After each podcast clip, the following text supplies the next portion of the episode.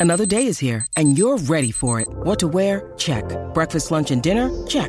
Planning for what's next and how to save for it? That's where Bank of America can help. For your financial to-dos, Bank of America has experts ready to help get you closer to your goals. Get started at one of our local financial centers or 24-7 in our mobile banking app. Find a location near you at bankofamerica.com slash talk to us. What would you like the power to do? Mobile banking requires downloading the app and is only available for select devices. Message and data rates may apply. Bank of America and a member FDIC. This is Optimal Startup Daily, episode 328 How to Find Your Passion, Your Unfair Advantage, and Make Money by James Altucher of jamesaltucher.com.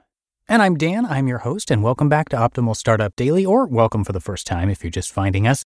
This is where I read to you from some of the best blogs on entrepreneurship. Today's post is from popular writer James Altucher, and I'm going to share some more about him after the reading. So for now, let's get right to it as we start optimizing your life. How to Find Passion, Your Unfair Advantage, and Make Money by James Altucher of jamesaltucher.com. Dean had severe dyslexia and couldn't read. Grew up in a trailer park. Got forgotten in school. People said he wouldn't amount to anything. He didn't go to college. I didn't have any money, he said, but I loved fixing things, building things. I wanted to follow my passion.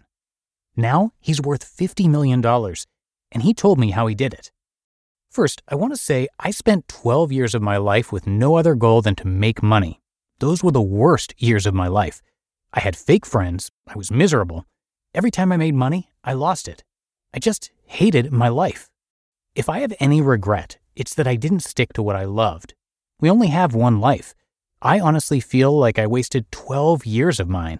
I kind of hate Dean right now also, because he seemed to skip those 12 years. He says, I knocked on a million doors, got a lot of rejections. I guess I learned how to handle rejection at an early age, Dean said. Why were you knocking on doors? What were you asking for? I was trying to find someone who'd sell me a house with no money down. It was ridiculous to most people until I found Mary Lopresti. Mary sold Dean his first house, and he paid zero dollars for it. She was a great old Italian lady.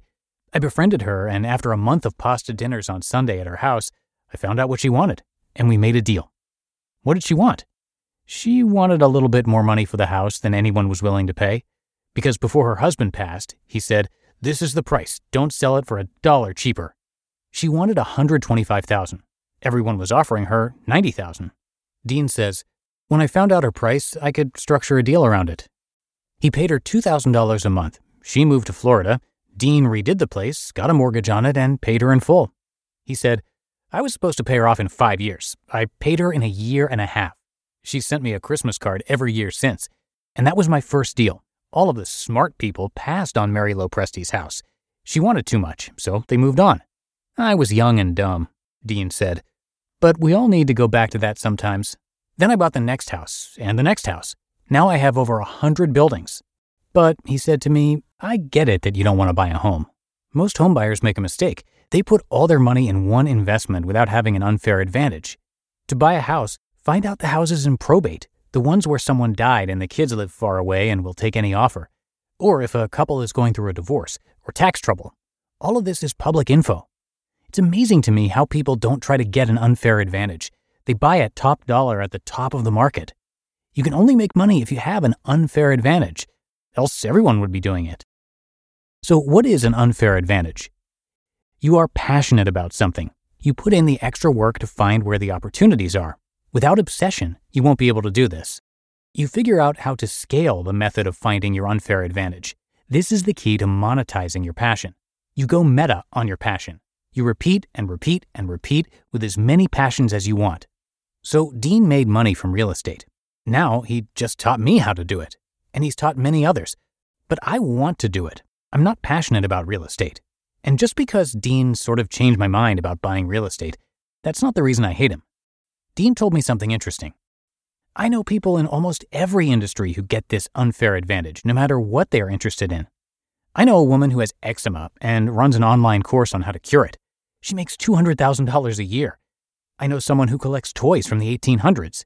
I know someone who is into sports and monetizes it using an unfair advantage. I know someone who designed their own t shirts and made a killing on and on. So now I want to help others do it, like I did it, like so many people I know have done it.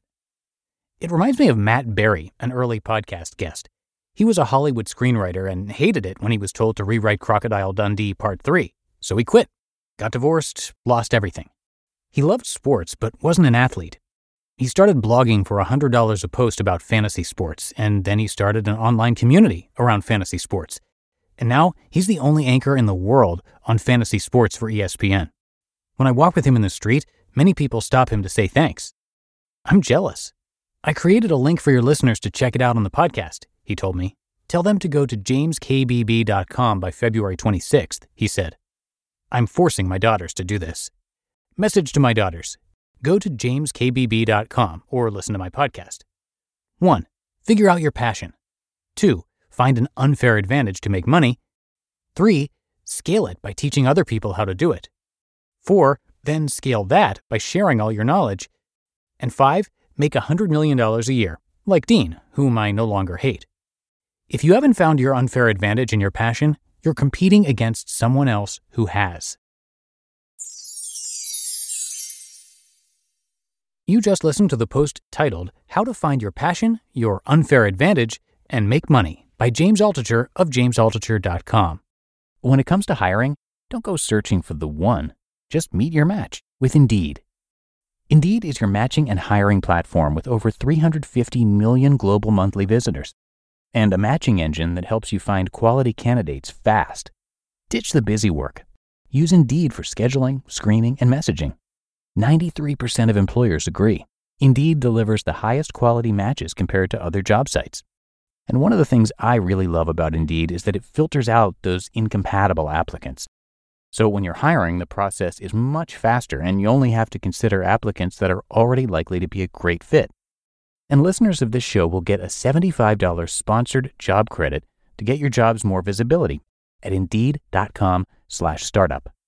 So just go to indeed.com slash startup right now and support our show by saying you heard about Indeed on this podcast.